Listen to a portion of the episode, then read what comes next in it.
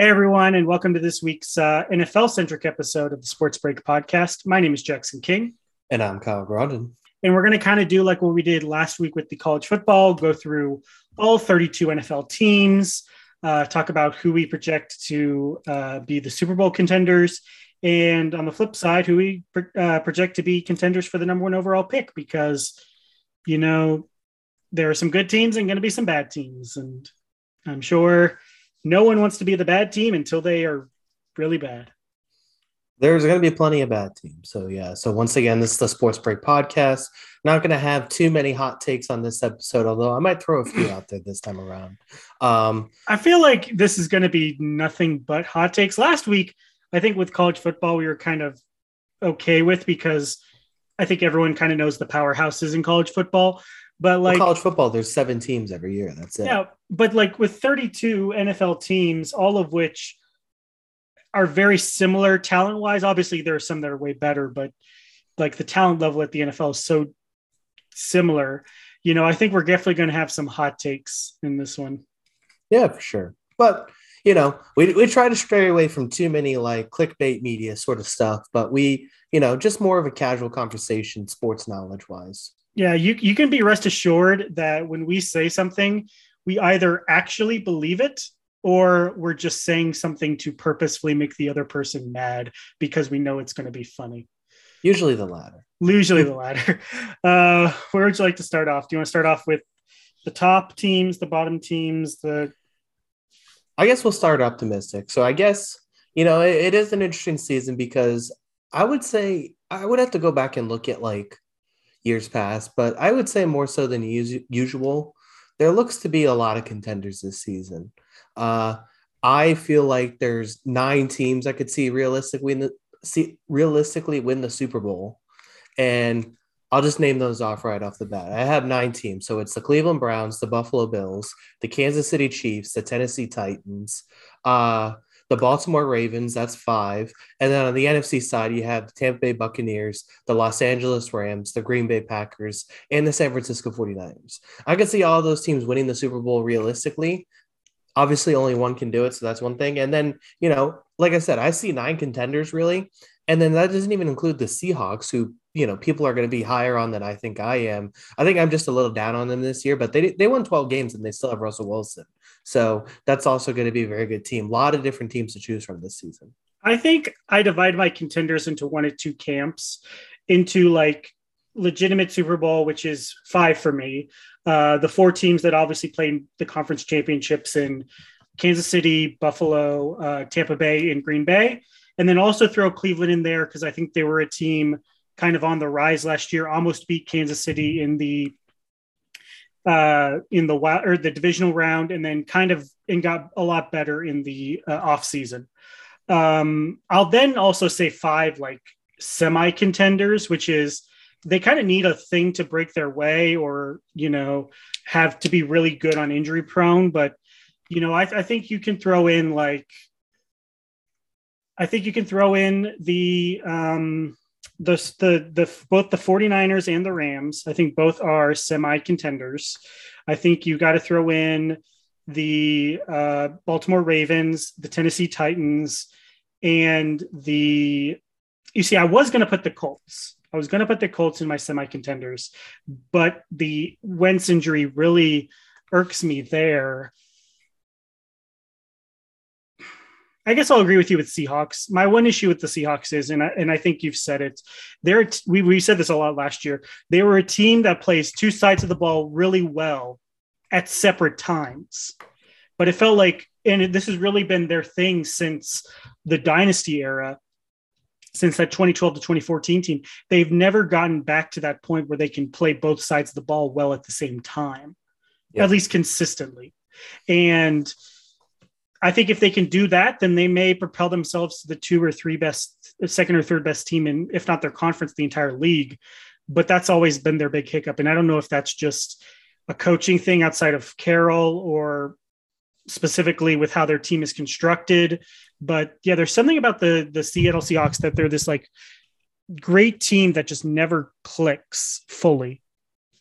Yeah, I don't know. It's such an interesting thing because they they started off like crazy on offense to start the year last year.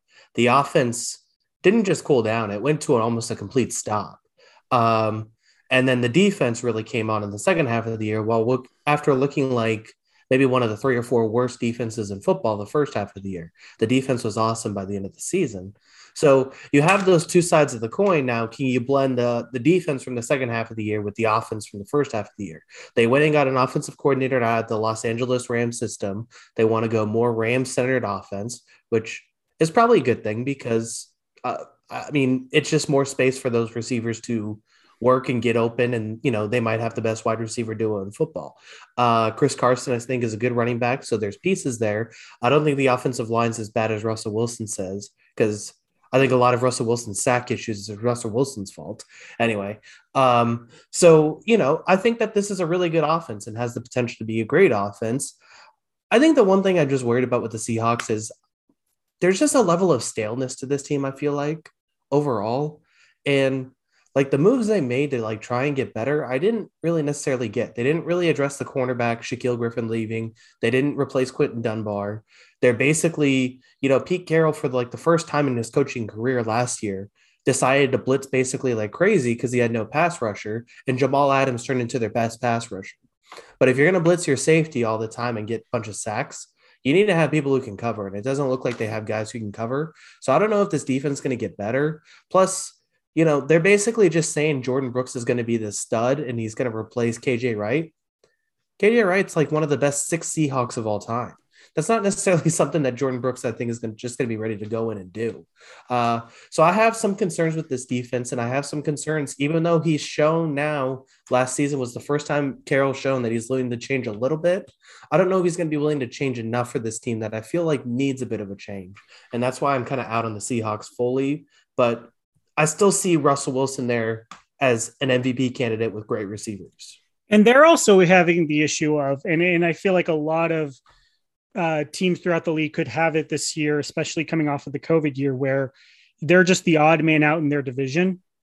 Yeah. Like you talk about the, that division in the AFC North in particular, where it's, you know, the Seahawks, uh, the 49ers, who are coming a year removed from a Super Bowl appearance and maybe had the worst injury luck last year and looked to be better. And then if, you know, depending on what happens with the Garoppolo Trey Lance thing, could be just as good, if not better, than two years ago when they made it to the Super Bowl. Uh, LA, you know, really good team last year, uh, had the best defense in the entire league. I think, if not statistically, at least from like by the end of the season, they did. And then uh, obviously, getting Matthew Stafford puts them into another conversation about how elite they are. Today, we got the news that they are getting uh, Sony Michel from the Patriots, which should do a lot to their like adding to their run game.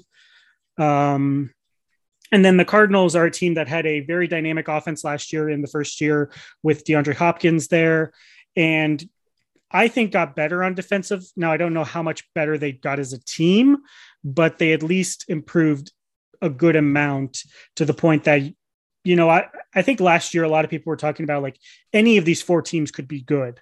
And I think the same thing this year. Like, I would not be surprised if Seattle is the fourth best team in this division just because of how things break. Yeah. I and I still think the Cardinals can be good. I'm not a big Cliff Kingsbury fan. Um, I've never really been a Cliff, big Cliff Kingsbury guy. Anyway, but I mean, so I'm not a big fan of his, but at the same time, you look at the talent on this team. You know, they boosted the offensive line and got Rodney Hudson. They have DeAndre Hopkins is obviously a fantastic wide receiver. They have if Chandler Jones stays, I know he requested the trade, but it seems like they're trying to keep him. Him and JJ Watt's a pretty dynamic combination. And I don't know, like I don't think Mountain Malcolm Butler, there's really much left to him right now, but it's an upgrade over what Patrick Peterson was last. So I think Cardinals can be better. Uh, I think though, like just circling back, I do think there are some challenges for the Seahawks, which is why I'm down on them. Um, I think going off of your list though, with the five major contenders, I would add the Rams to that. I think the Rams are certainly like a major contender in the for the Super Bowl because they had the best defense in the NFL last year. I know they lost their defensive coordinator, but they got Raheem Mo- Morris, who was one of the best defensive coaches the last decade, and turned around that Atlanta team last year that looked like a train wreck. Uh, so they get back all of their defensive pieces with Raheem Morris. And then Sean McVay, who, you know, by a lot of accounts is one of the best offensive minds in football, who has basically been doing this with Jared Goff all this time, gets a top 10 quarterback in the NFL on his team to work with this offense. I think this is going to be an electric team. They fixed the running back issue in the offseason here with Michel trade, who, I mean, he kind of is what he is at this point, but at the very least, Sony Michel's a top 25 running back in the league. You can use him. He's serviceable. I've never gotten where this like downfall has come from because he obviously has a pretty good for, for, uh, rookie year, you know, helping the Patriots win the Super Bowl. And then he has an okay second year, right? I think that's the problem is that I think the issue with New England, especially when he was a first round pick the year that they passed on Lamar Jackson, is that Sony Michel was just okay the last few years. And then the other stuff is that he had injury issues in college or a major knee injury in college. He's had injury issues in the NFL. He looks a little less explosive than he did as a rookie. But I honestly just think the biggest issue with Michel has been he's just looked okay as a first round pick. He hasn't looked like the home run player that he could be, um, or at least it looked like he had flashes of in uh, New England. His teammate Nick Chubb at Georgia is one of the best running backs in the NFL. Was drafted after him. So I think yeah, but you can't he, blame him on that. You no, it's just I think that's the thing though is that it's he he was fall he fell basically to circumstances because I just think that the circumstances around him with the first round pick with this teammate being really good at Georgia and all that kind of stuff I think that's just kind of piled on on why New England fans are kind of over it and he's just been okay. And that's the thing. So, and you know, the thing is, is that this works out for New England because getting a fourth round pick for Michel, I think, is good value. And New England still has Damien Harris, who was like a pro football focused darling last season. They loved him when he played. JJ Taylor looks like a, a five foot six stud. James White, still one of the best receiving backs in the league. And then Rhamondre Stevenson, who they drafted, looks like the second coming of Marshawn Lynch out there in preseason. You know, all of these players in the backfield at that point, you know, Michel's almost expendable at that point, so it made sense. He was, and we'll get to the Patriots in a second because they're they're they're one of the more interesting teams I think this season, just because of where they are as a team. But going back to LA, I think my big issue with this team is I just don't know how they're going to play under Stafford. You know, I think Stafford obviously is a very talented player, but I think there's a big difference between a talented player and a top player, and especially at the quarterback position. You know, I don't know how much Goff was limited because of Goff or because of, you know, some struggles, because he had some really good moments in, in LA. Again, I'm not saying either way that this is a a team that's going to be bad. I just I don't think I can put them into that top. The re- really it's a top four, but Cleveland has so much intrigue to them. You know, coming back from last year, second year under Stefanski, uh, made some really smart moves in the offseason. Nothing that I think you look back and you say that makes them the best team in the league, but they're still growing. And as you mentioned, they have returning Odell Beckham Jr. back and uh, with all the pieces they get, that's a team that has a chance to become really special this year, or could be, you know, the same Browns we saw a couple years ago where they went seven and eight. Um, I think they have the best roster in the league. I think the GM for the Browns, I keep forgetting his name. Andrew Dorsey? Berry. Is it Barry? Okay. Dorsey. Dorsey was. I don't know if it was fired or let go a couple years ago, but yeah, Dorsey Dorsey was let go right before I think the Stefanski, the new regime. Okay. Well, yeah, I mean, I think they have the best roster in the league. I think they've done a great job. I mean, the it's just I think that should be just the benchmark of how to rebuild in the NFL now. They did such a good job with retooling that roster. Um, they basically each of these last two years, the, the Kitchens year obviously was a train wreck, but then they realized, hey, we got a major problem on the offensive line despite all these skill guys we added. So they went and got the best offensive line in the NFL last year. Uh, they realized after this last year that we can't win football games in the playoffs with the bad secondary. So they went and got two of the best players on what was the best, or two of the good, two good players on last year in the Rams. They got two players off of them in free agency. Who's and the second got, one? Uh, Troy Hill is their slot corner now. Oh, okay, okay. Uh, so they got him and Johnson. Uh, and then you know, just for added measure, just in case, because they they the I think another issue was that they could have used someone alongside Myles Garrett.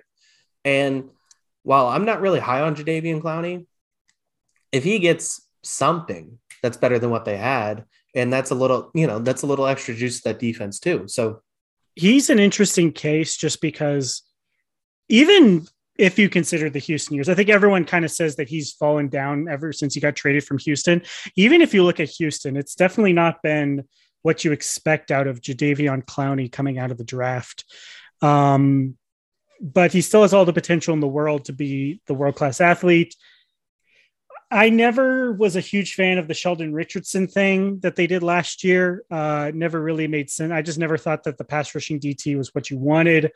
Uh, Olivier Vernon was surprisingly good, despite I think not being a great pairing alongside uh, Garrett. But um, yeah, I mean, if you can put someone decent alongside Garrett, like you, you have the potential to do what the Bucs have right now with uh, JPP and uh, Shaq Barrett. If you're the Browns, if you can get your linebackers together, I know that's right now their big thing is linebacking corps, especially depth issues. Is there been their big struggle? If you can get that settled, then your defense has the potential to be just as good as the Rams, which conversely, with how good your offense has been, could put you into contention immediately. Yeah. Uh, and, you know, I think the good news is I mean, not that you want to have any weak spot in your defense, but I think if there's one weak spot you can get away with on defense, it's the linebacker corps, especially if you have a good secondary and a good defensive line. Um, yeah. So I, I mean, it's it's well, it's it's funny because you see, like, I've seen just as many teams in the last like five years make the Super Bowl with bad linebacking cores, as in like as the teams that have good linebacking cores. Whether you look at like like you look at the two teams that made it last year, Tampa Bay probably has had the best linebacking corps of any Super Bowl team in like 10 yeah. years. And then you have Kansas City, who I love Anthony Hitchens, but that linebacking corps is not that good. Yeah. I mean, it isn't. And then honestly, it's like, uh, you know, even once again, I'm going back to them because they they were rated the best defense in the league last year. The Rams, you know, their linebacking corps is pretty average. It's just because they have Aaron Donald, a very good defensive line, and Jalen Ramsey in a great secondary. So, uh, you know, I think that overall that's going to be it's an interesting team. The one question I guess I have, and you know, it's probably unfair to do this, but at the same time, I do think it's still a question: is are are we going to get second half of the year Baker Mayfield for the entire season? You know, if he's truly put his turnover issues behind us, him, and turned himself fully into that top 13 or 14 quarterback in the league, then I think the Browns are going to be really, really good and they're going to win a lot of football games.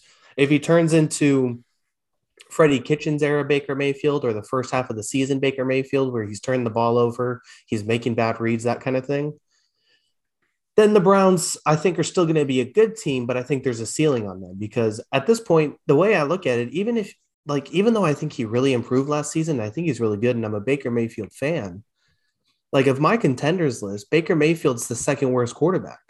You know, he's better than Jimmy Garoppolo or Trey Lance, but at the same time, he's not better than guys like Ryan Tannehill. He's not better than guys like Matt Stafford to me.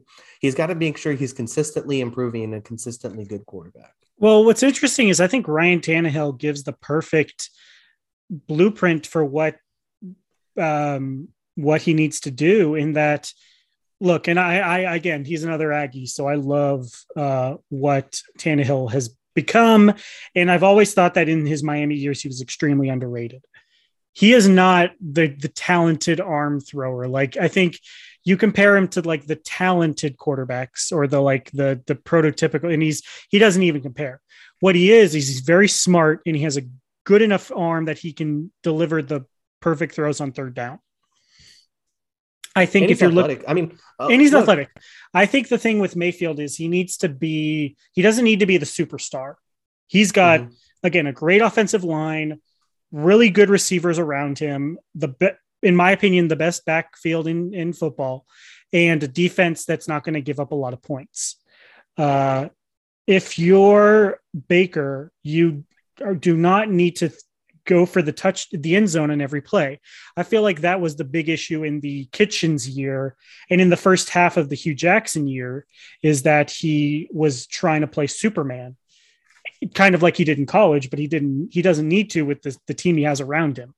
So I think if he can play that game manager, I think he can become a top 10 quarterback in this league. It just needs to not let his ego get in the way. Yeah. And I mean, yeah, I mean, I agree with everything on that. I think the Browns are going to be really good. I think that's the interesting case study is can he figure that out? And that's going to be the big thing that that like I said, if he if he struggles and falls back into that 20, you know, number 20 quarterback range, I think there's a ceiling on this team. If he continues to play at like the 14th or 15th best quarterback, then I think this is a Super Bowl team. So that really is the big dependent on that team for me. Um, where uh, I don't know, where do you want to go on contenders now? Let, let's let's go to the the four because I think outside of those two teams who both made the divisional round and put up fights, but definitely weren't like a top team last year. The other four big contenders are the teams that made the conference championships and the Packers, the Bucs, the Bills, and the Chiefs. Uh, let's start with, I think, the most interesting team of this offseason, which is the Packers. Uh, you know, two straight NFC championship game appearances, two straight disappointments in different ways in terms of uh, against the 49ers just getting blown out and against the Bucs defeating uh, losing to a team they probably shouldn't do. Uh, this is probably the last year of the Aaron Rodgers uh, ro- uh, like a uh, dynasty, uh, his career there. Uh, I can't imagine, no matter how good they do, him staying necessarily.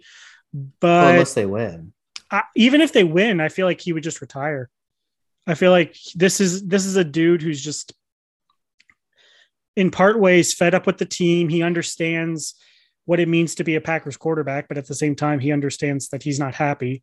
Uh, which is, I think, the bigger thing of this offseason is not necessarily that he wants to go to another team. I just think he thinks that he's not happy where he is, and that you know what why if you have as much money and as much credibility as he does why spend your time being unhappy but uh sorry regardless of that tangent you know the packers are still going to be a very good team this year and I think they'll regress a little bit, but they should still be a team you see in your next, like your top eight teams next year, possibly another top four finish. Yeah, I mean, this is a team that I think has added some pieces. They didn't necessarily need another running back, but Kylin Hill, I guess, has looked pretty good in the preseason. Uh, and he's a guy I liked out of Mississippi State too. So he's a third back now. There's another A and M guy. Yeah, uh, he uh, replaces uh, Jamaal Williams, and they have Aaron Jones, AJ Dillon, Kylin Hill now. So that's a pretty nice triumvirate of uh, running backs. Uh, a lot of the reports about Martez Valdez, Marquez Valdes-Scantling have been really high as the number two receiver. I still actually think Lazard can be a number two receiver if he just stays healthy. That's been his biggest thing. And then obviously you have Davante Adams, Robert Tonyan's a stud. Um, they lost some pieces on the offensive line, but when it comes to Green Bay and the offensive line, I kind of just trust that they know what they're doing and they're going to end up with the top 10 offensive line anyways. And you're not going to MVP. You're not going to talk about Randall Cobb? Oh yeah, they have Randall Cobb too. I almost forgot about that. Um, that was so their have, big offseason acquisition, man. Yeah. Randall. Well, so the interesting thing was to me, I thought the one thing, you know, the Achilles heel to last season's Packers team because they had all these pieces on offense, and their offensive line was probably even better, even though it was hurt by the time the playoffs came around. Um, they had all these pieces on defense. Jaire Alexander turned himself basically into a top three cornerback in the league. Um, so you had him, you had a good defensive line, you had pretty good linebackers, you had good pass rush, you had good safeties. The one issue this team had was that second cornerback spot that killed them in that Tampa Bay game, and that was Kevin King. And killed him in both Tampa Bay games. People forget that the first Tampa yeah. Bay game, I think it was uh, Godwin that lit him up because of that. Well, they they also had no chance in that game with like the I think it was two pick sixes or whatever. I think so. Yeah. Um, or at least one pick six. But yeah, he also didn't help the cause still. So I don't know if Eric Stokes right away is going to be able to be good enough to like contribute. But at the same time, they had to have just watched that Scotty Miller touchdown, which was a terrible play call. But they probably just watched that Scotty Miller touchdown just before the end of the half over and over again and saw Kevin King just get blown away at the line and have no chance at catching him. And then went and drafted the fastest cornerback in the NFL draft in Eric Stokes, who I think has some upside. I think he's a little small, but I think, you know, if you want speed, you definitely got it out of him. So you went and get him. And all of a sudden you got the fastest cornerback in the draft to pair as your number two corner. And I mean, honestly, it doesn't seem like he could be any worse than what Kevin King was. So here come the Packers. They're back. I mean, I wouldn't be surprised if they end up in the NFC Championship game again, competing for a Super Bowl. I wouldn't be surprised just because I think that offense is still really good. And that defense, I've had issues describing that defense just because I think they're good, but I definitely don't think they're one of these defenses you can rely on. Like Tampa Bay was the end of last year, like St. Louis was last, or yeah, like LA was, uh, like uh, the Browns were at points. I definitely don't think this ta- this Green Bay defense was that, but they were still pretty good, and especially with uh, Aaron Rodgers on the other side of the ball, they were good enough. Um, again, I think this is a team that's really at the crossroads and obviously the the Aaron Rodgers situation kind of puts them in that. But it's like De- Davante Adams only has one year left on his contract. There's there's no word from him yet about whether what his decision is, because uh, he we know he wants to get paid. Uh, obviously, Eric Stokes is coming in. I think he'll be better, but I still think it'll take a while for him to adjust. Just because rookie cornerbacks, that's often the case. Very rarely do you get a rookie cornerback coming coming in and dominating the league. Um, I think Randall Cobb will low key be a very big addition to that team, not necessarily stat wise, but I think his his play, his smartness at the wide receiver position, and his chemistry with Aaron will be a huge thing. Even if he's the third receiver in the offense, which he probably is, his smartness and how he plays will help the second receiver be better. And you know, this is, I think, a, a really big year for Matt LaFleur and ter- or yeah, Matt LaFleur. That's yes. the LaFleur. Uh, this will be a big year for for Mr. LaFleur in terms of how he's going to be heading into the next uh, cycle of the Packers, the presumably Jordan Love Packers, uh, knowing what we know about that team. But you know, this team is so talented I would be disappointed if they didn't make the conference championship. And, you know, if you're the Packers fan, you've got to be confident your team can at least have a good shot at making a run for a Super Bowl. Not that they can't, because, or not that they will necessarily, because I think the other two teams we mentioned, the NFC, are still really, really good. But, you know, the Packers are definitely up there with those other two. Yeah, and I think they had the most pressure to win a Super Bowl too. Even you know, I think them and the Rams have the most pressure to win a Super Bowl. The Rams have traded just about all of their first round picks to I win think... a Super Bowl in the next two years, and the Packers are basically trying to please Aaron Rodgers. So I think there's a lot of pressure on them to win. Uh, they're 26 and six in the regular season. The Matt LaFleur area, that's pretty darn good. Um, so I think that they're going to. I think they're going to be in the conversation there's just a lot of good teams in the NFL, I think, this year. So I think it's going to be hmm. tough. But I think they're in the conversation. That's all you need to be. Well, what's funny with the Rams is, and I guess we'll talk about this because we kind of closed our Rams test. Have you ever heard of like the strategy from the Jack Pardee Redskins? That no. like we don't have we don't like our first round pick, and any time I think it was Jack Pardee, and anytime we got a first round pick, we traded it for a, a veteran because you know he didn't like rookies. I feel like that's the the the philosophy under McVay. It's like, look, a first round pick is only good if you actually hit on it. So we might as well like trade those picks for someone we know is good. Yeah. Yeah. If if we can draft well enough in the back half that it doesn't matter if we don't have a first round pick, then why not? Yeah. I mean, it's an interesting strategy. I think it could pay off for them too. So, but yeah, I mean, the Packers, though, I think it is going to be interesting. I think that, like I said, I think there's a lot of pressure on them. But I mean, roster wise, they're certainly capable of winning the Super Bowl. I think they're definitely in the contenders yeah. tier. But uh, the one team that's going to probably give them just as much nightmare as they did last year and hopefully stop them again is the defending Super Bowl champion, the Tampa Bay Buccaneers. Uh, I mean, you know the story. They started off eight and five, won eight straight games, won the Super Bowl, and now have everyone coming back. Uh, yeah, just very good team.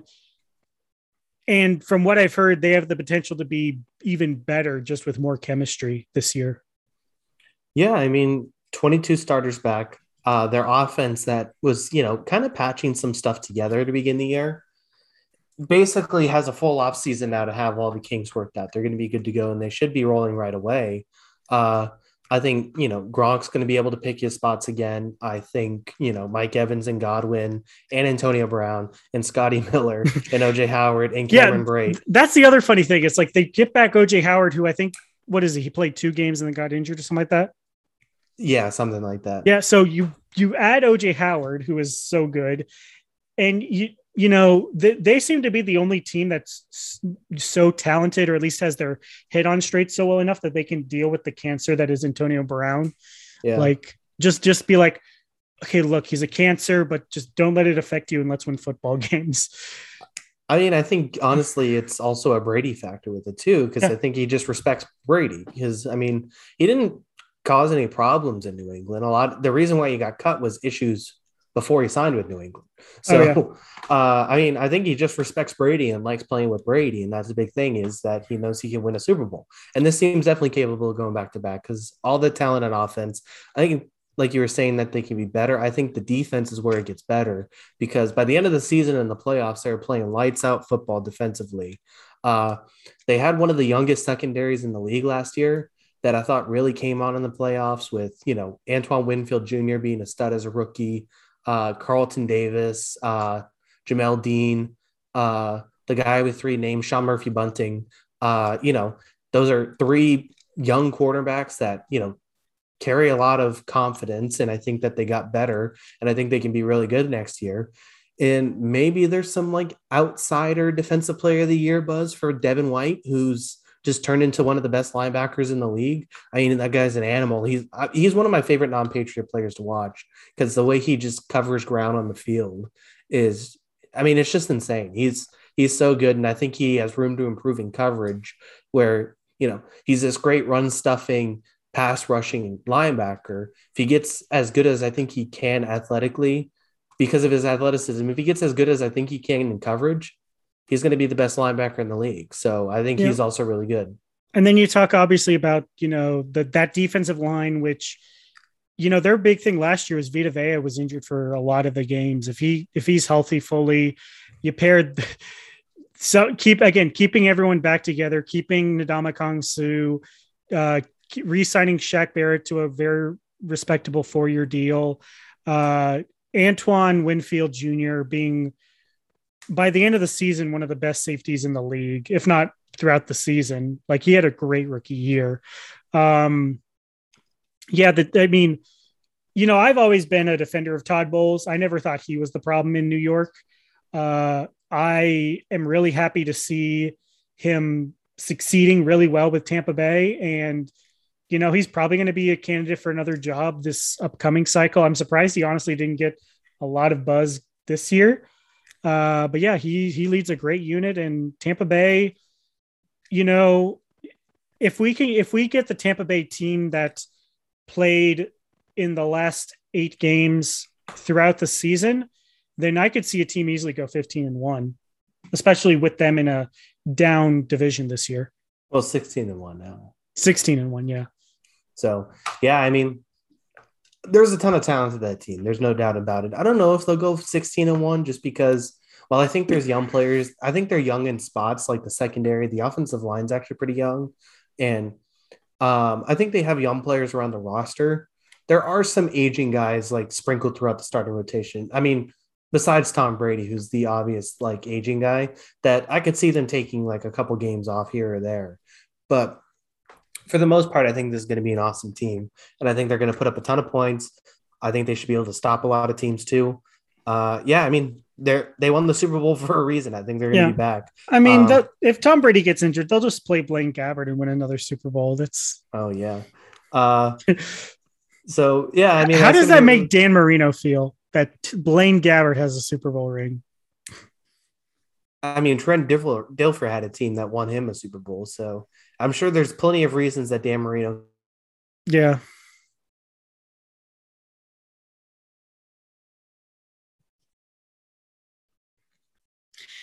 I mean, it's just Sorry. Uh, so let's transition over from the the team that won the Super Bowl to the team that lost the Super Bowl. I feel like Kansas City has gone into revenge mode this this offseason, trying to, you know, drastically fix all of the issues that obviously cost them from that back-to-back Super Bowl win.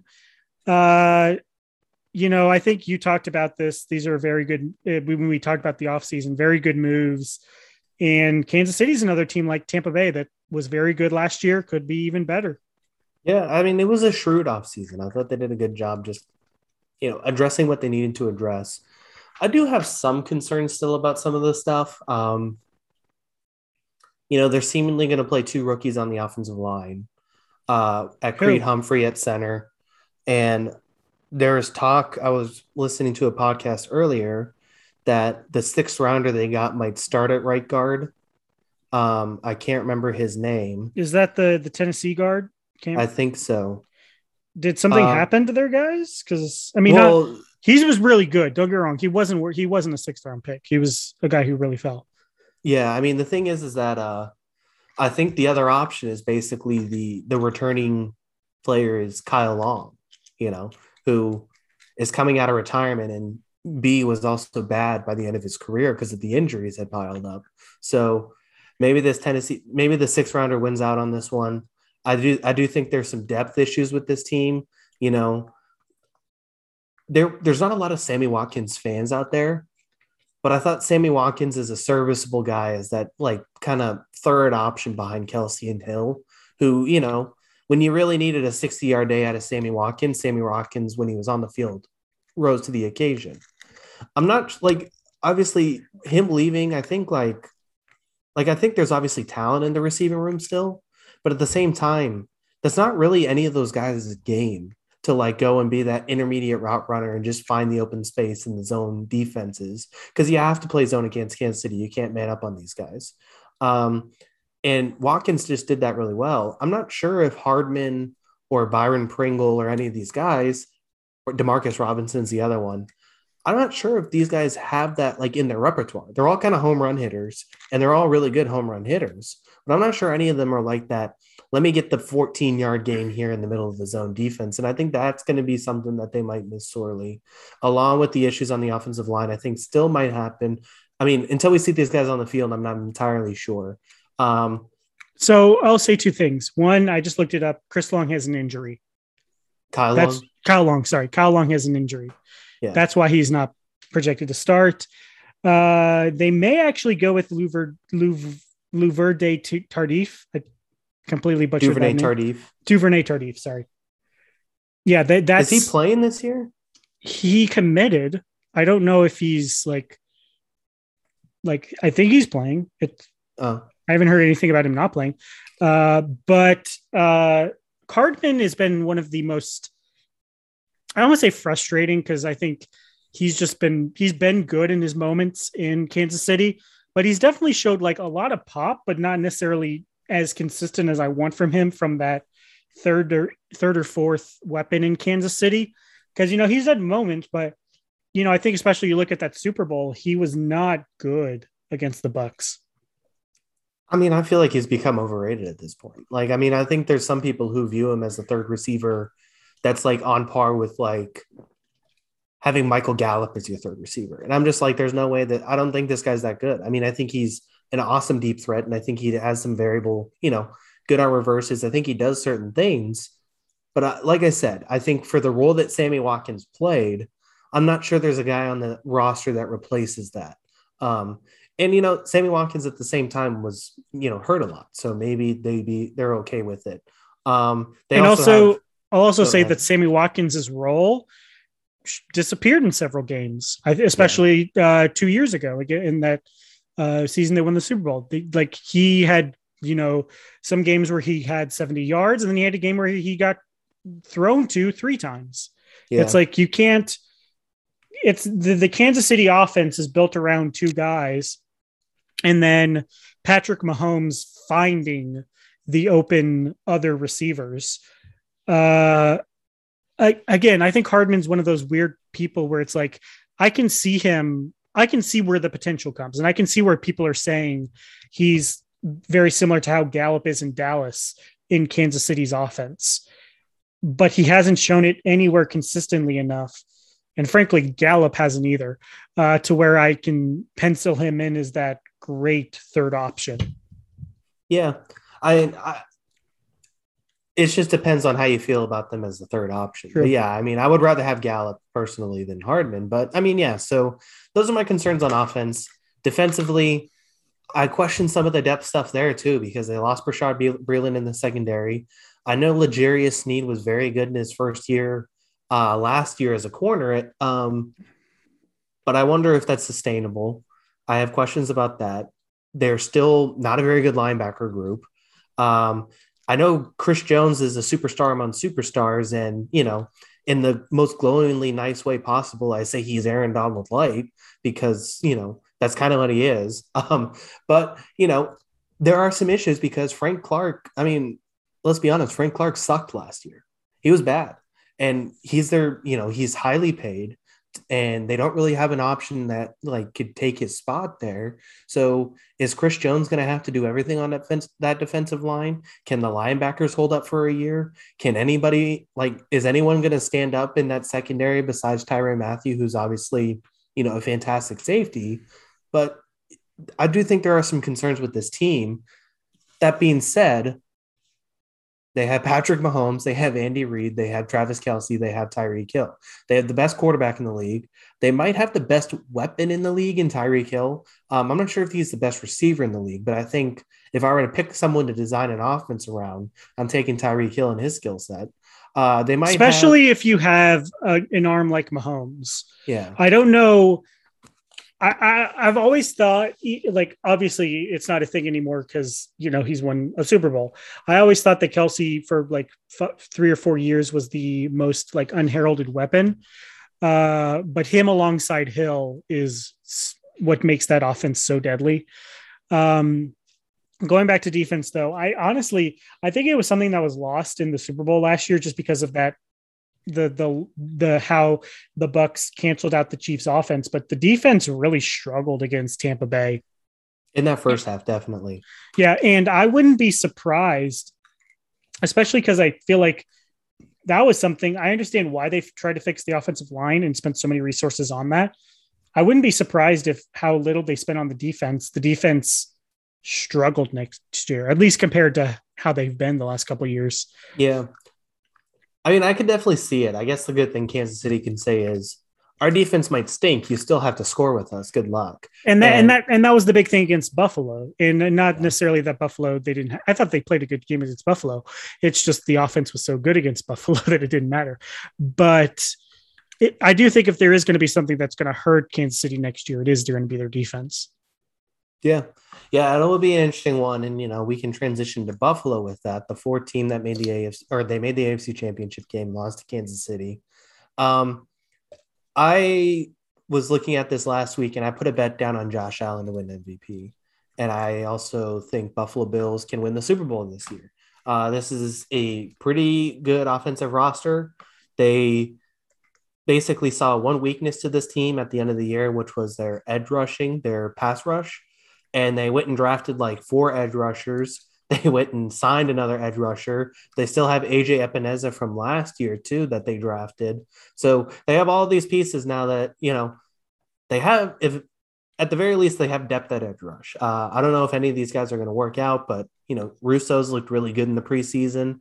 Um, I think Zach Moss. You know, there people are concerned about the running back spot. I think Zach Moss is good at good enough to be a number one running back and also they have the the most improved player from last year in Josh Allen, who should be just as good again next year, and they're bringing just about the whole game back together on offense. So, yeah, my thing with Buffalo is that it kind of felt like the uh, the last year's team was a year or two ahead of where they should be.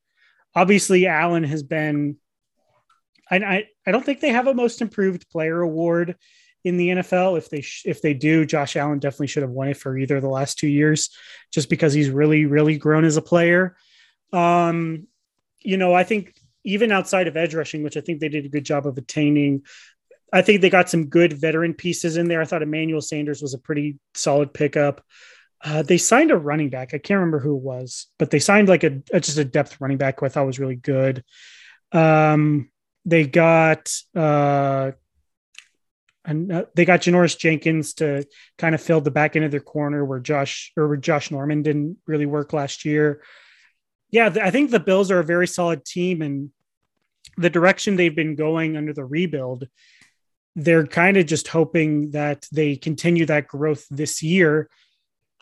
And I think they they will. It'll be the, the question of if they can uh, cut how much of that gap between them and Kansas City they can cut down. But yeah, I mean, they're as solid as any other team in of the four we've mentioned. The big thing for them is are they going to be able to execute? Because that was the big question last year. And honestly, they kind of played down to their competition last year in the playoffs a little bit. They didn't play well against the Colts. They eked one out against the Ravens, and then they obviously got demolished by Kansas City. Yeah. I could see this as like going cross sport reference here that like the young OKC team that kind of got demolished by Dallas. That was just this veteran savvy team that kind of, you know, knew the knew the situation and knew the pressure and the stakes. And then all of a sudden the next year OKC came back and looked, you know, made the finals. You know, I could see Buffalo kind of having that sort of moment where you know they got a little taste of it they understood what the playoff moment was like because i did think they they struggled in that indianapolis game to pull out that win and then they played kansas city and i thought struggled. You know, yeah. they struggled in that game. Uh, so I do think that maybe now that they got their feet wet, they kind of know the situation. They can come back and be even better. Uh, yeah, and you know, this was another team that it was like, you know, the defense was so far ahead of the offense for a number of years, and then last year just flipped. The defense wasn't that good last year, and I think that gets corrected. Uh, I, I believe in Sean McDermott. I think he's one of the better defensive coaches in football. And I think he kind of, I don't think he's going to tolerate having a bad defense again last year, next year. I think that secondary has way too much talent to be as average as it was last season. I think they get enough pass rush to kind of make up for that. And I think this is going to be a really good defense again. So, yeah, I mean, I think Buffalo can be even better. And yeah, I mean, I think the sky is the limit right now for Allen. I don't think you can put a ceiling on him based off his performance last year with his athleticism, his throwing ability, the accuracy going way up. I mean, I think it's the real deal.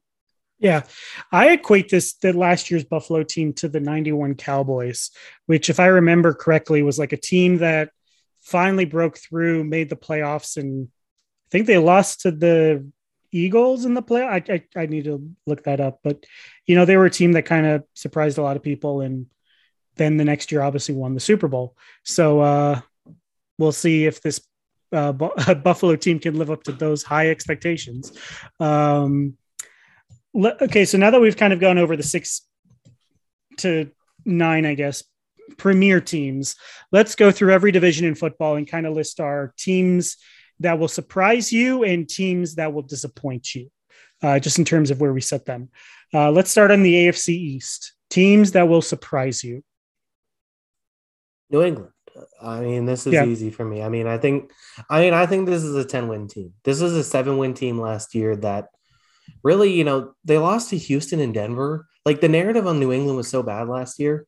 If they just win like they had to do it, did what they had to do in those new Houston and Denver games, that's a playoff team, you know, and that's with, you know, atrociously bad quarterback play, I thought, throwing the ball. I mean, they ran the ball well, but throwing the ball, I thought they were just bad. They the receivers obviously weren't up to par. And I think I've said this before. I think that this team is going to be better at every position besides punter because Jake Bailey's a stud and he's already really good. This team is going to be better at every position group this year compared to last year. The secondary, I think, is going to improve with it being healthy if Gilmore can get back on the field. The linebackers get Hightower back. Josh Uche has had one of the best training camps in the league. Um, Matthew Judon is the best defensive player in the preseason. so uh, hopefully he can. I mean, he was really good. In, he was good in Baltimore, and you know, a lot of Baltimore people were like, "Oh, that's an overpay." Well, he, he's looked pretty darn good this uh, so yeah. far this offseason. I'm excited for him on this group. I think that they're going to be uh, a better than expected pass rush group. Then they got Devin Godchaux from um, Miami, and he's just one of those classic run stuffing nose tackles. I mean, this is a pretty complete defense that I think has the potential to be awesome next season. And then on the flip side, you have the offense, which I just think is going to be better. You know, Damien Harris is going to be healthy, fingers crossed, hopefully for the full season. Uh, you got Stevenson. I talked about the running backs already. Those those guys are all really good. They got four options back there. Uh, Nelson Agholor, who I think is almost getting a little underrated. Uh, you know, he obviously had the one year where it was like, you know, one one year looks like the anomaly, but at the same time, I just thought he was good last year, and I think he can continue to be good. Then you have Jakobi Meyers, who looks good, Hunter Henry, Jonnu Smith, who are both good tight ends, uh, a really good offensive line, and then maybe one of the most impressive people in camp all offseason has been Mac Jones. The reports keep coming out that he's amazing. They had a joint practice with the Giants today, and he completed like 19 straight passes and threw like five touchdowns. So he looks the part of a starting NFL quarterback, and I think this is just going to be a really good team. I'll give my surprise pick to the Jets. Uh, not that they'll be like great or playoff contender or anything, but I think, you know, a lot of people are pegging them pretty low. I at least think their defense will be vastly improved from what we saw last year. Even with the Carl Lawson injury, I think that defense will turn a corner next year. Uh, their offense may still be a little suspect, but I think uh, if there's anything Robert Saleh is going to do, it's propel that defense. So, yeah, I mean, he could. I, I do think the Carl Lawson injury sucks because I was excited to see him because I think he's a good player. Um, I, I could see like this. I think a success for the Jets this season, honestly, is like even if they win like four games, if like Wilson just looks the part of the stud, and he's looked really good this preseason too. I would say him and Mac have been the two most impressive young quarterbacks mm-hmm. of the preseason. And he's looked really good. Him and Corey Davis already look like they have a really good connection. So I would say even if they win like four or five games, if he looks the part of a stud and is you know, either winning offensive rookie of the year or right in the conversation, I'd say that's a success for the Jets. I th- I'll put them at six wins with them being competitive in two of their losses, like to the end losses in a couple of their other games. Yeah, I mean, we'll see what happens. Yeah. My disappointing team is definitely going to be the Dolphins. Uh, this team just felt like a regression candidate based off of last season.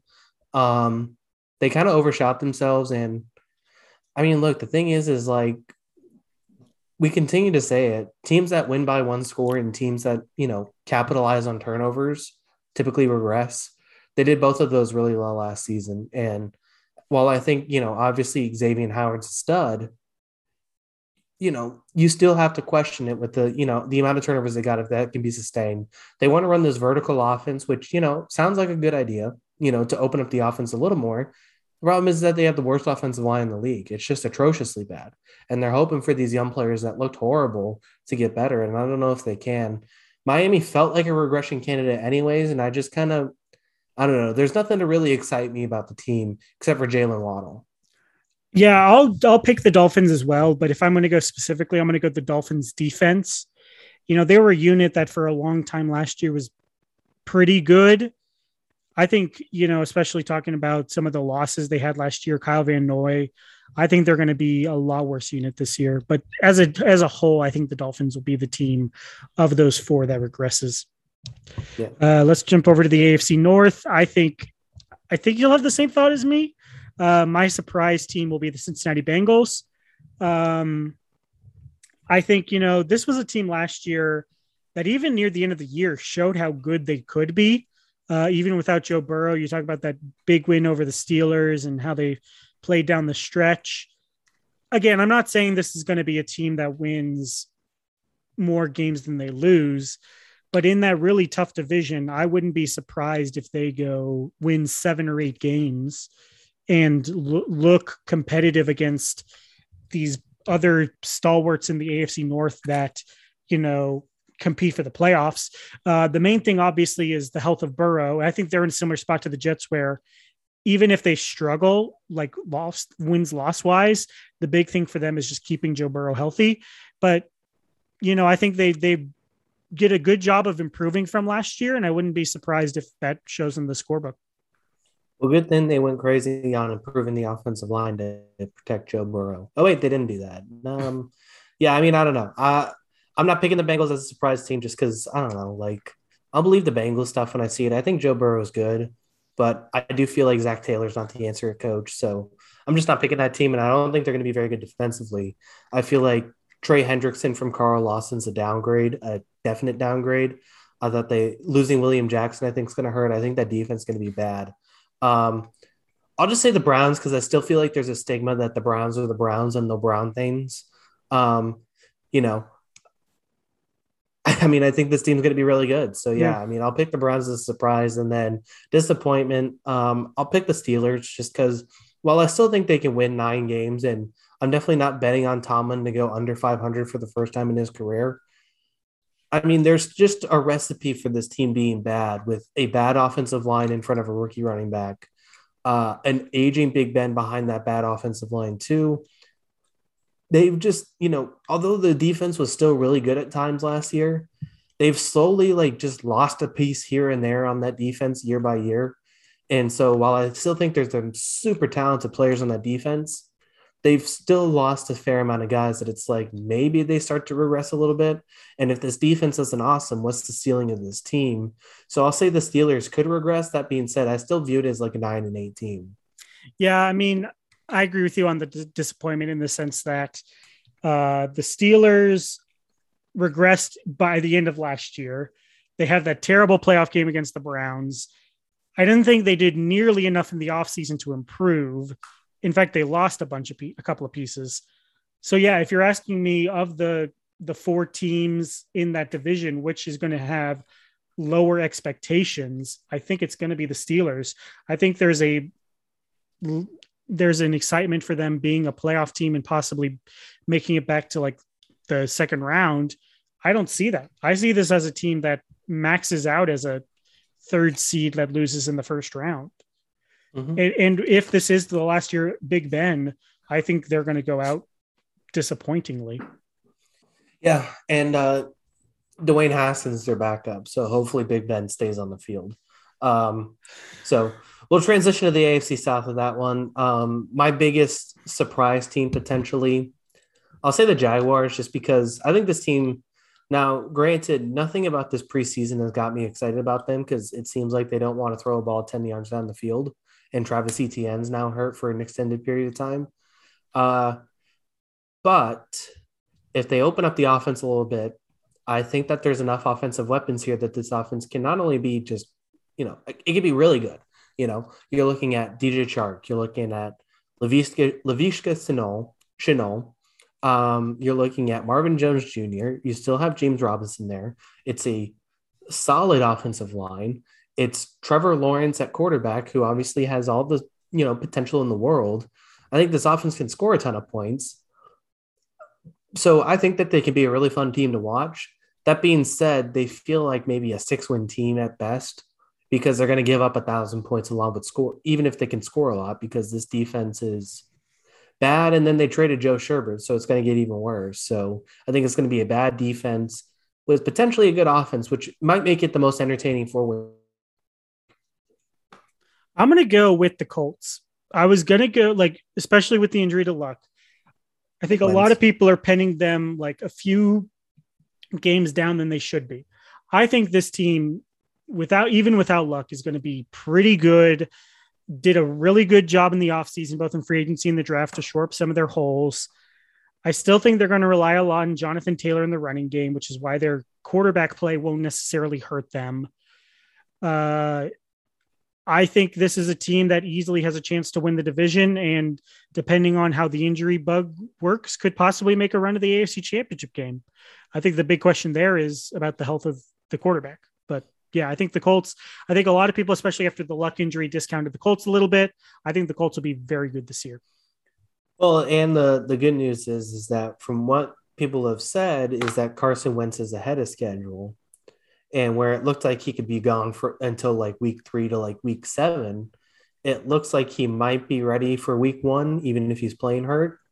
Uh, so if he's able to play, then I mean, if they get 2019 Carson Wentz, where he's throwing for almost 5,000 yards with not a single receiver at 500, then I think they're going to be good.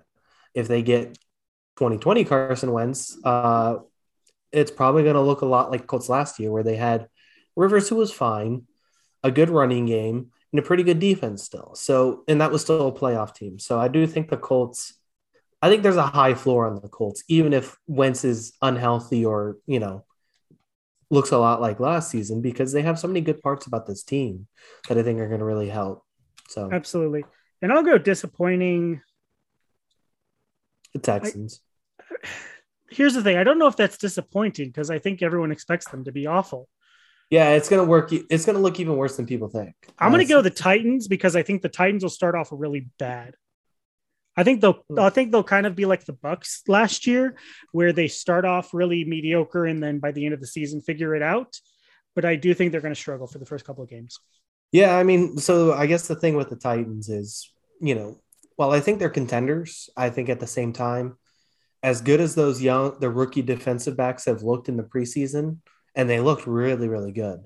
Um, as good as they looked in the preseason, they can still be bad. And if this defense is bad again, I think there's a ceiling on this team. They paid a lot of money for Bud Dupree. If Bud Dupree looks a lot more human next, or away from TJ Watt, then all of a sudden that hurts them too. So I think there's certain things that could regress with this team, but I still think they're going to be pretty good. I'll just pick Houston because I think they're going to be so, so bad. Um, and I think people aren't prepared for how bad it's going to be until they see this team play. It's going to be pretty bad. Uh, let's transition over to the AFC West. Uh, I think honestly, people are sleeping on the Raiders. This is a uh, this is one of those teams that I think could easily earn that seventh seed in the playoffs. Uh, played really well last year, despite I think a lot of people putting them under the radar. Josh Jacobs is still one of my favorite running backs in the league. You know, Derek Carr is still very frustrating as a quarterback because I think he has good moments and bad moments. Uh, I think the defense has a better year than people give it credit for, and I think they, uh, you know what, I'm going to call it. I think they'll make the playoffs as a seventh seed. I mean, we'll see on the Raiders. I mean, I I like them too. I do like them. I think the problem is is that a whatever it is in the second half of seasons that kills this team. Like they are one in five two years ago in the second half of the year, and then two and five last year. This team looked like a playoff. They had one of the toughest schedules to start the year, and they beat Kansas City and looked really good to start the year. Then fell apart on the easy part of the schedule, um, or easier. They had a really tough schedule in general, but the easier part of the schedule they fell apart on.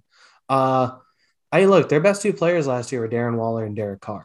Those two guys are awesome. Derek Carr has legitimately put himself in the conversation as, I mean, he's a top 12 quarterback in the league, I think. Um, there's people who are already ready to put Justin Herbert over him. He was better than Justin Herbert last year. As good as much potential as I think Herbert has, he was better than Herbert last season. Waller obviously is a thousand yard tight end, which is something serious.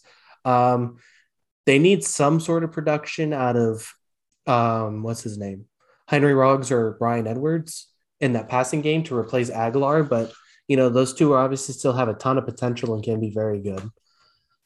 Defensively, I'm concerned because they didn't. I mean, they got Yannick Ngakoue, who I think will be a big help, but there's still a lot of these pieces to this team that you know that they've either drafted or you know signed in the recent years that just didn't look good. You know, Corey Littleton was a linebacker they paid a lot of money. Forgot how to cover last season. Uh, he looked really bad. Uh, in the secondary, you know, you spent all this capital capital on guys like Damon Arnette, uh, Trayvon Mullen, Jonathan Abrams, who I think in the league last year. And I mean, if you watch him, he's obviously really good athletically. He just is a complete psychopath on the field. They all run around like idiots. It doesn't seem like that. It seemed like the scheme was a big problem. And then they're bringing in Dan Quinn, I believe, who's the defensive. No, no, not Dan Quinn. They're bringing in. I don't like their defensive coordinator option either, though. Um, Foreshadowing. Yeah, exactly. So, uh, okay. uh, uh, but yeah, so I, I think the defense could struggle again. I, I do think they have the potential um, I guess the trendy pick has been the Chargers this offseason. New head coach who's very defensive oriented. The defense should improve by that, and Derwin James finally being healthy. They addressed the offensive line in the offseason, got much better on the offensive line. Justin Herbert obviously has potential to be a top 10 quarterback in the league or even better. Um, we'll see how he does in year two. They have weapons on offense: Keenan Allen, Austin Ekeler, Mike Williams. All these pieces on this team that you know it should be better than they should be better than seven and nine. So we'll see what happens with them. For disappointing, I want to go a hot take and say uh, the Chargers, but I won't. I'll just say the Broncos. I think low key, very high contender for the number one overall pick. I think they'll be not that great. I don't know if they'll be that bad because there's still good players on this roster. Um, they still have a good receiving corps, but they're quarterbacked by Teddy Bridgewater. Yeah, and you know, at the end of the day, like I, I don't think Teddy Bridgewater is the worst quarterback in the NFL right now. Um, I I in fact think that he's an upgrade over Drew Lock.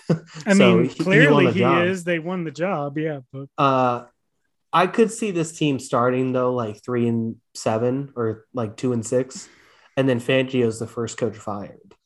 Um, yeah. I that's kind of what I see happening. Is like this is kind of like a subpar team, a mediocre team, and then Fangio's fired, and they kind of re- retool things. Um, Which then makes you wonder about the, the them not drafting uh, Justin Fields and then going after Surtain.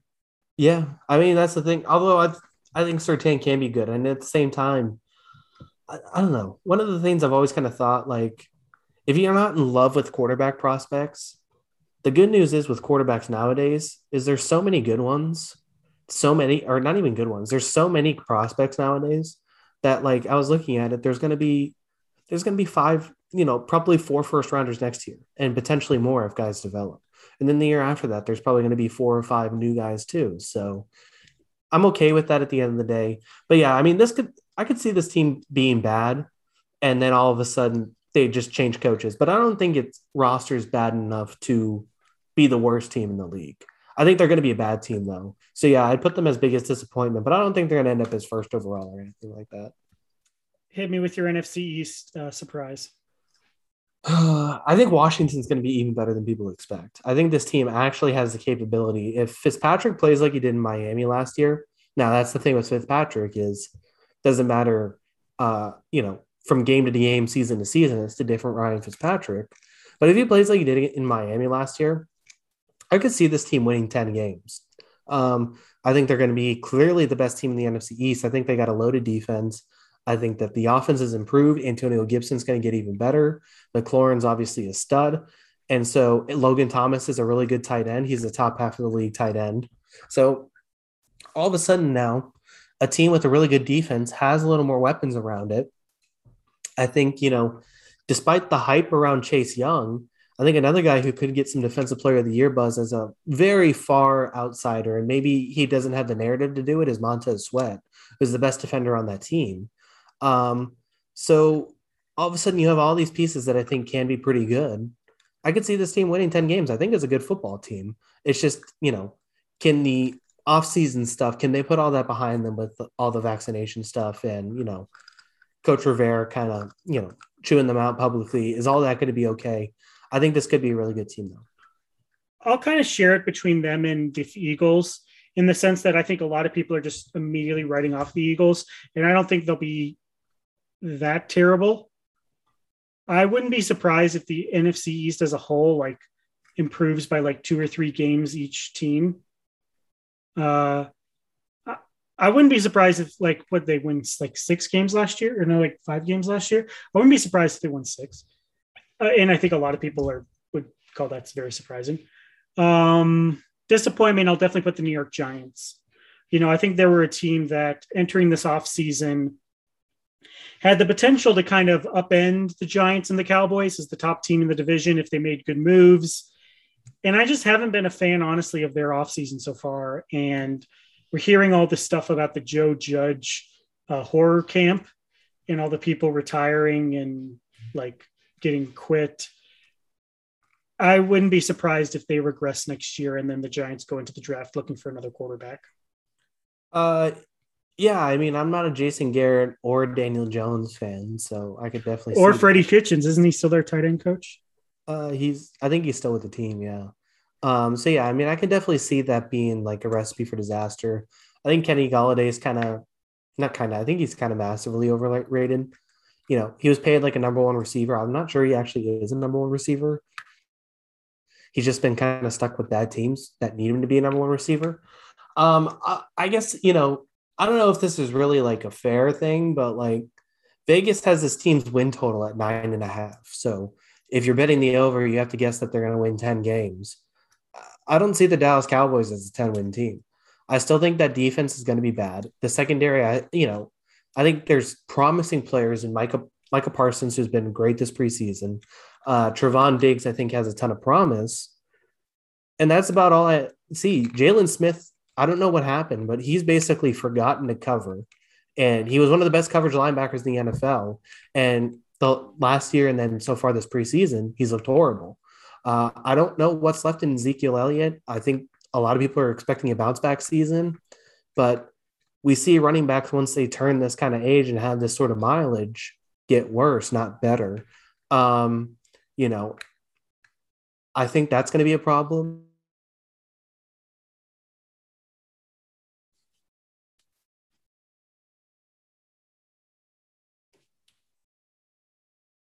Start the year. Uh, he kind of bailed them out of a, one game, the Atlanta game, which was, you know, even Dak saying Dak bailed them out. Atlanta kind of bailed them out too with forgetting how to recover an onside kick. So they weren't really good to start the year with Dak. And to say he's going to cure all of this and turn this into a top, you know, a 10 win team, I just don't really see it. I don't think they're going to be that good.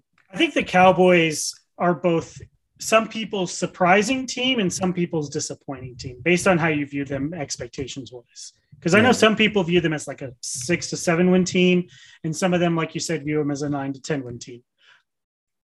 I think either way, they could fluctuate into that like in between range of like seven to nine wins, uh, which is probably realistically where they are. Um, you know, depending on how good the division is, I wouldn't be surprised if they go down to seven. Wouldn't be surprised if they go to nine.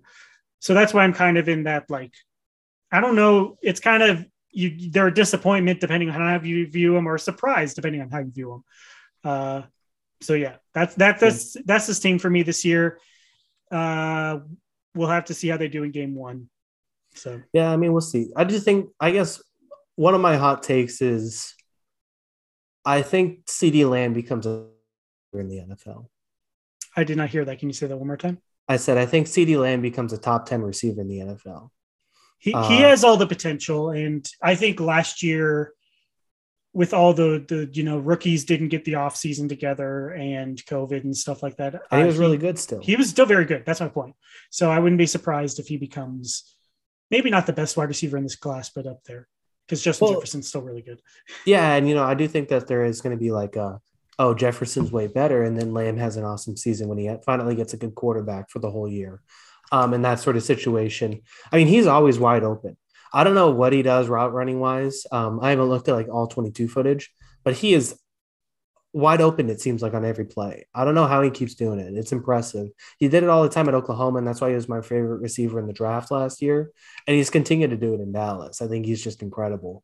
Uh, I'm a big CeeDee Lamb fan, so. Uh, let's go to the NFC North. Where do you where do you slant your surprise there? Surprise?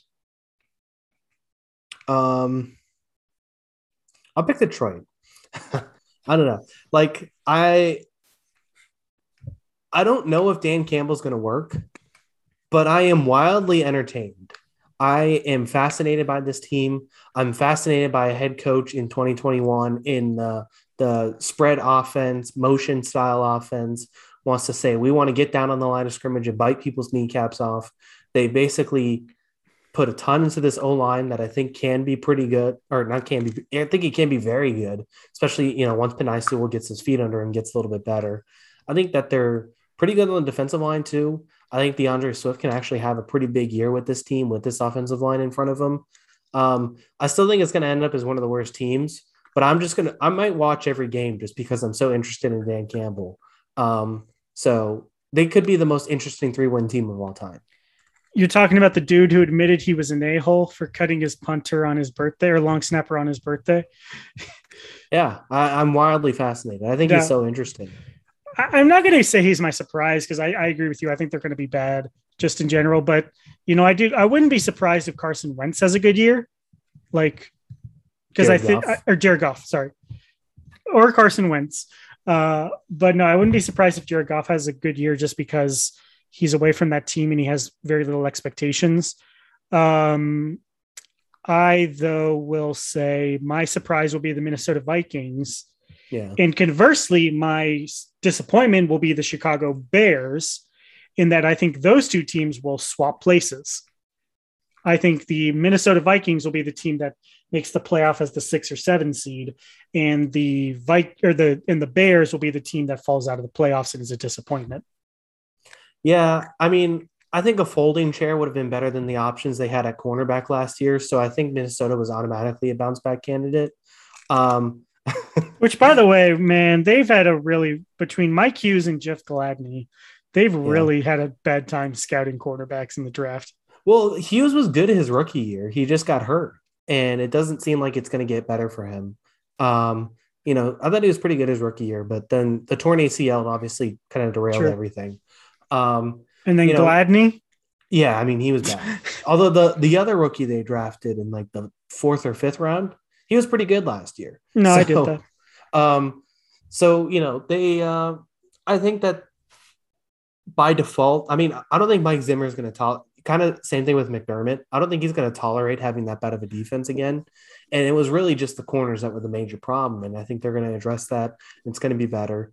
Um, I still like this offense. I mean, Cook's still awesome, obviously. Uh, I, I wouldn't mind if they actually threw it a little more because they have Thielen, who I felt like was kind of underused last year.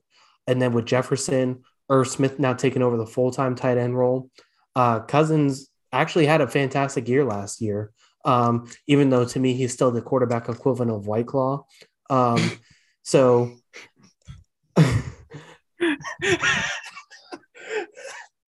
he, he is White Claw. If you uh, if you love him, you massively overrate him, and if you hate him, you massively underrate him. You know that's kind of who Kirk Cousins is to me. Um, oh, so so he's uh, he's Dr Pepper. Yeah, pretty much. Uh, so yeah, I mean, I think that he, you know, I thought he had a really good year last year though. Um, so I think that this team is going to be pretty good, and they were an obvious bounce back candidate. Uh, biggest disappointment for me with you, it's Chicago because, I mean, I hate this team. I had to hate watch this team so many times because they were in a playoff spot last year. There is nothing I like about this team. I think the defense is going to regress. They lost Kyle Fuller, um, which I think is kind of big. Um, I think they're, you know, how bad the defense got when Keem Hicks wasn't there, uh, I thought was a major problem. Uh, I'm not an Andy Dalton fan. I think that kind of goes without saying. And I mean, I don't really like anything about this team. I like Allen Robinson, and I wish. Do you not think Andy Dalton's a better quarterback than Mitch Trubisky was last year, than Nick Foles was last year, or no? No, honestly, no. I think that Matt Nagy, I don't know, Matt Nagy blows my mind because it was weird because like he had this guy in Mitch, Trub- he had like two polar opposite quarterbacks last year. He had Mitch Trubisky, who I think you know could actually be utilized as like this mobile quarterback who can throw on the run and do different things with that. And when he was with the Bears, he never moved. They had them in this stationary pocket position. And then they had Nick Foles, who was this pocket guy with a quick release and you know loves short passing schemes and then they're trying to throw all these deep balls with him. Like i don't know what, what quarterback actually works in a Nagy system who's supposed to be this quarterback guy or maybe no quarterback can work in this Nagy system and that's going to be the problem in, in the end and he'll get fired. I'm not a fan of i'm not a dalton guy and i think you know while i don't think Trubisky's good i think he wasn't utilized properly at all based on his skill set and i think that hurt so I, I just think the Bears are yeah. going to stink, and I don't want to watch this team. The other thing is, I think you mentioned this with the Dolphins. I think it's very true of the Bears too, in that they were a team that really did well in one score games last year. And again, that's a recipe for regression. So I think, especially with some other teams, I think going to be a lot better next year, possibly Dallas, uh, probably uh, San Francisco, Minnesota. Minnesota. Washington will be even better next year. Chicago seems like the prime candidate to regress. Yeah, I mean, I could see this team winning like four games next year. I'm not going to go that low. uh, that's a little extreme. I don't know. I, I mean, I'm just not excited to watch this team. Um, and I think, you know, basically what's going to happen is this I think this team stumbles out of the gate. Matt Nagy tries to save his, save his job by putting Justin Fields in. I think Fields, who is more of a project than people are giving him credit for, you know, I think people are ready to anoint him as superstar. But even in the games that he's looked good in the preseason, the issues he has with downfield accuracy and the issues he has with reading blitz coverages, I think are still there. So I think he's a bit of a project, and I think he's going to look like a project when he's thrown into this offense with a bad offensive line in front of him. I wouldn't be surprised if this very much mirrors like what happened in 2016 with the Rams, where again, like uh, Field struggles, and as a result, Nagy loses his job, similar to how Goff struggled, and thus Fisher lost his job. Yeah, yeah.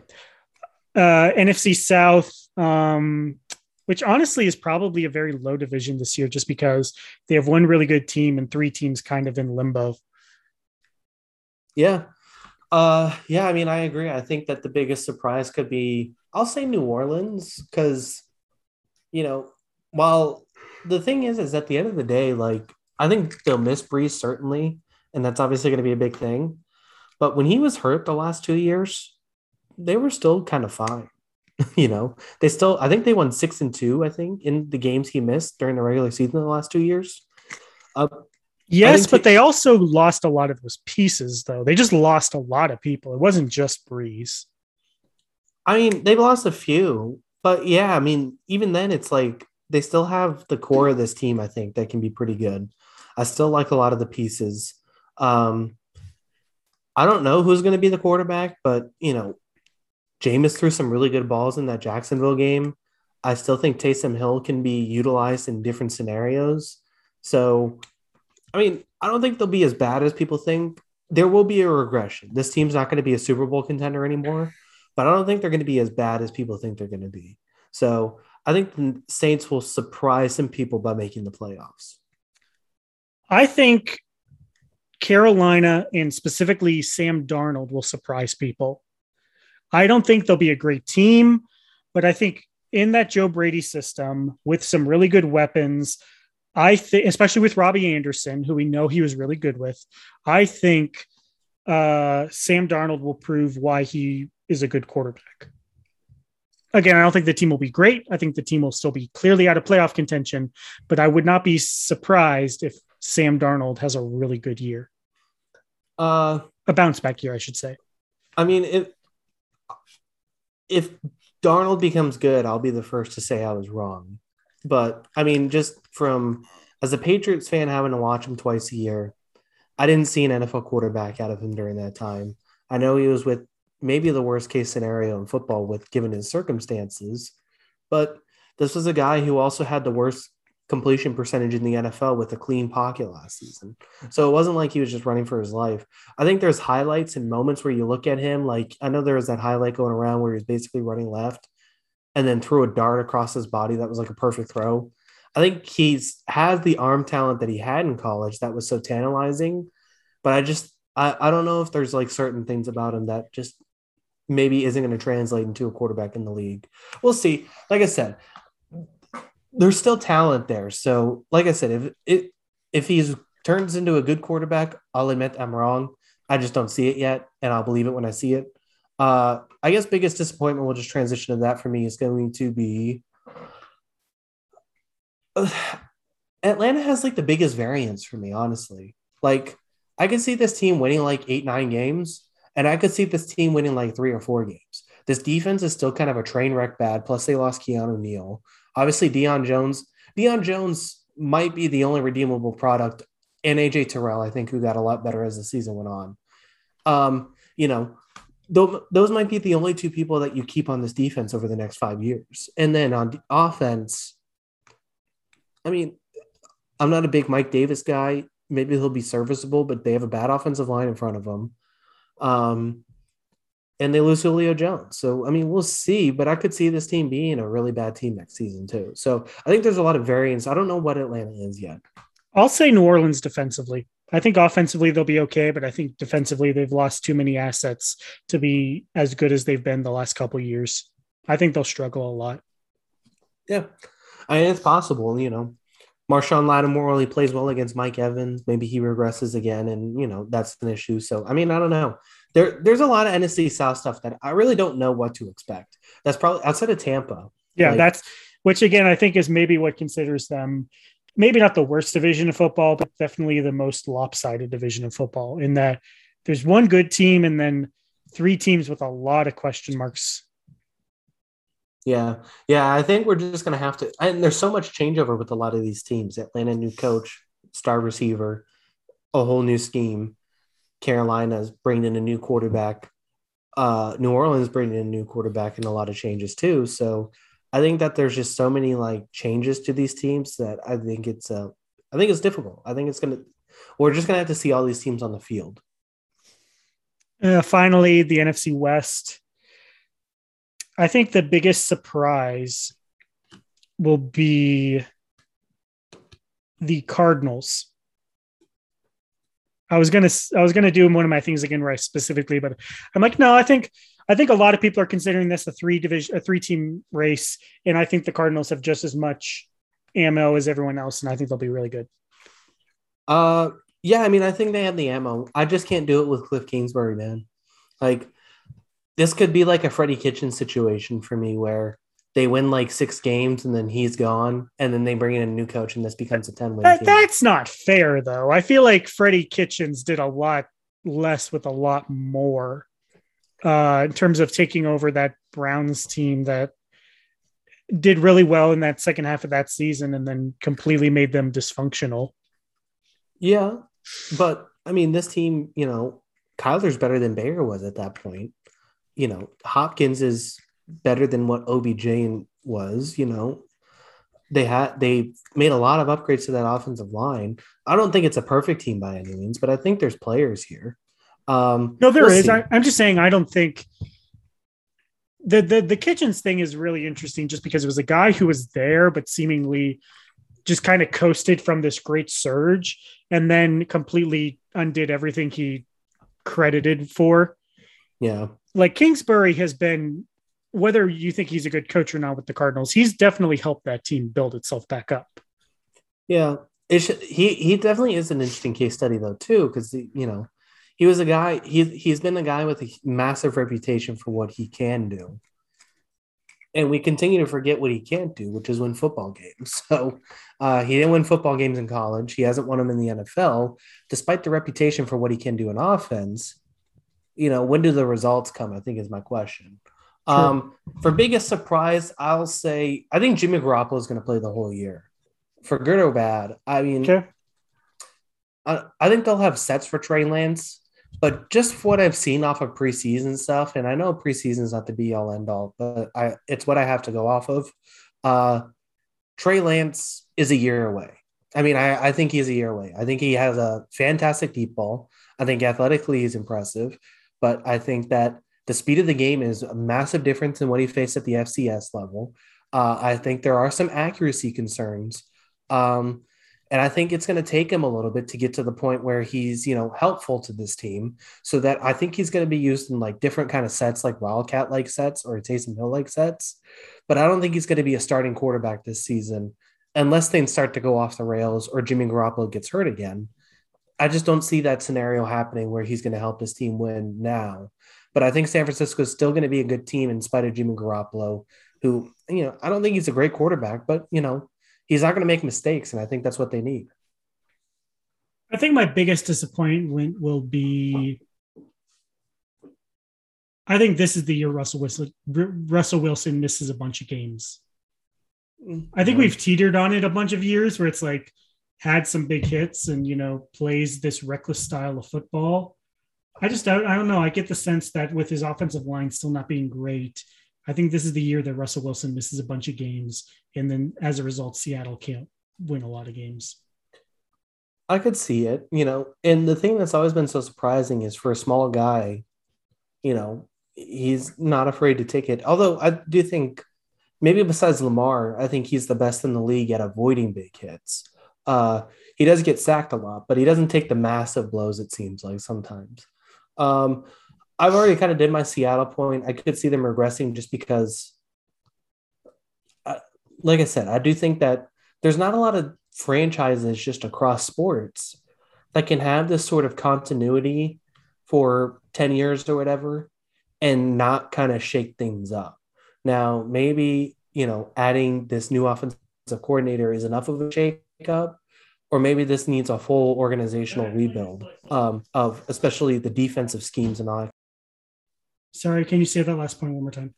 Yeah, you're fine. So yeah, I think Seattle, you know, there there's very few franchises in the league that I think, you know, can go that long without some sort of shakeup. We just saw it with the Boston Celtics this past season of a team that was very good for a number of years. Kind of just need to, you know, change up things. And maybe I think that we're hitting that point with Seattle too, that, you know, maybe the offensive coordinator is enough to shake things up. But I do think at the end of the day, this team's going to need to kind of restart this franchise or reboot it, whether Russell Wilson's there or not, because he has expressed interest in leaving. So we'll see what happens with that. But I could see them kind of, you know, being disappointing. True. Anyway, guys, this has been our uh, long NFL episode of the Sports Break podcast. Uh, my name is Jackson King. And I'm Kyle Brown. And thank you all so much for listening. Thanks and gig 'em. Peace.